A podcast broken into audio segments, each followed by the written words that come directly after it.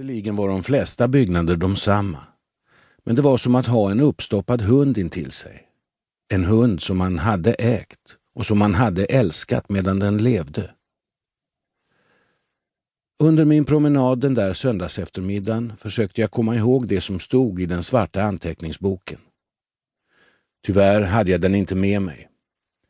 Klockslag för möten med Dani, telefonnumret till Hotell Unique, namnen på dem som jag träffade där. Chastanier, Duvels, Gerard Marciano, numret till Agamori på marockanska studenthemmet i Cité Universitaire. Korta beskrivningar av olika delar i de kvarter som jag hade funderat på att döpa till L'arrière Montparnasse. Det inre Montparnasse.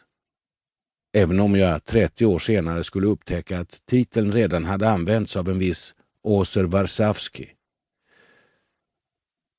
En söndag i oktober mot slutet av eftermiddagen förde mig mina steg alltså till denna zon som jag skulle ha undvikit en annan veckodag. Nej, det var verkligen inte fråga om någon pilgrimsvandring.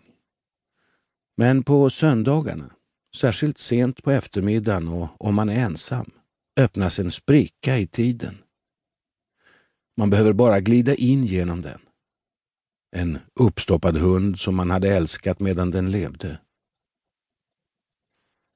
Just som jag passerade den höga byggnaden i vitt och smutsbeige på Rue d'Odessa 11. Jag gick på trottoaren mittemot, den på höger sida. Kände jag hur någonting liksom gav vika och jag greps av den lätta svindel som drabbar en vid de där tillfällena då en spricka öppnas i tiden. Jag blev stående orörlig och betraktade byggnadens fasader som omslöt en liten gård. Det var där Paul Chastanier alltid ställde sin bil, trots att han bodde i ett rum på Hotel Unique på Rue de Montparnasse. En kväll frågade jag honom varför han inte parkerade utanför hotellet. Han log generat, ryckte på axlarna och svarade För säkerhets skull. En röd Lancia. Den riskerade att dra uppmärksamheten till sig. Om han nu ville vara osynlig, varför då välja det märket och den färgen? En besynnerlig idé. Sedan förklarade han att en god vän till honom bodde i det där huset på Rue d'Odessa och att han ofta lånade ut bilen till honom. Ja, det var därför den stod där. För säkerhets skull, hade han sagt. På ett tidigt stadium hade jag lagt märke till att denne man i 40-årsåldern, mörkhårig, alltid proper i grå kostym och marinblå överrock, inte hade något arbete. På Hotell Unique hörde jag honom tala i telefon, men väggen var för tjock för att jag skulle kunna följa samtalet. Bara rösten nådde mig. Allvarlig, ibland barsk. Långa tystnader.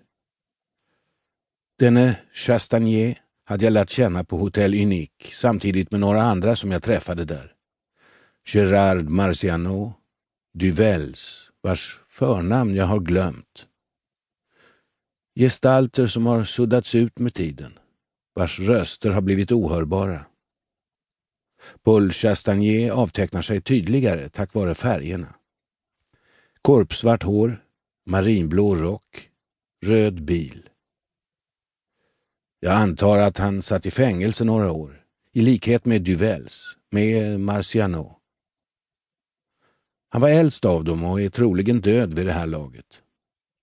Han steg upp sent och förlade sina möten längre söderut, till bakgatorna kring den gamla godsbangården vars omgivningar var välbekanta också för mig. Falguière, Alleray. Ja, faktiskt ännu längre bort, ända till Rue de Favorit. Ödsliga kaféer dit han tog mig ibland. Förmodligen för att han trodde att ingen skulle känna igen honom där. Jag vågade aldrig fråga honom om han saknade uppehållstillstånd, även om tanken ofta föll mig in. Men varför parkerade han i så fall den röda bilen utanför de där kaféerna? Skulle det inte ha varit säkrare för honom att gå till fots i all diskretion?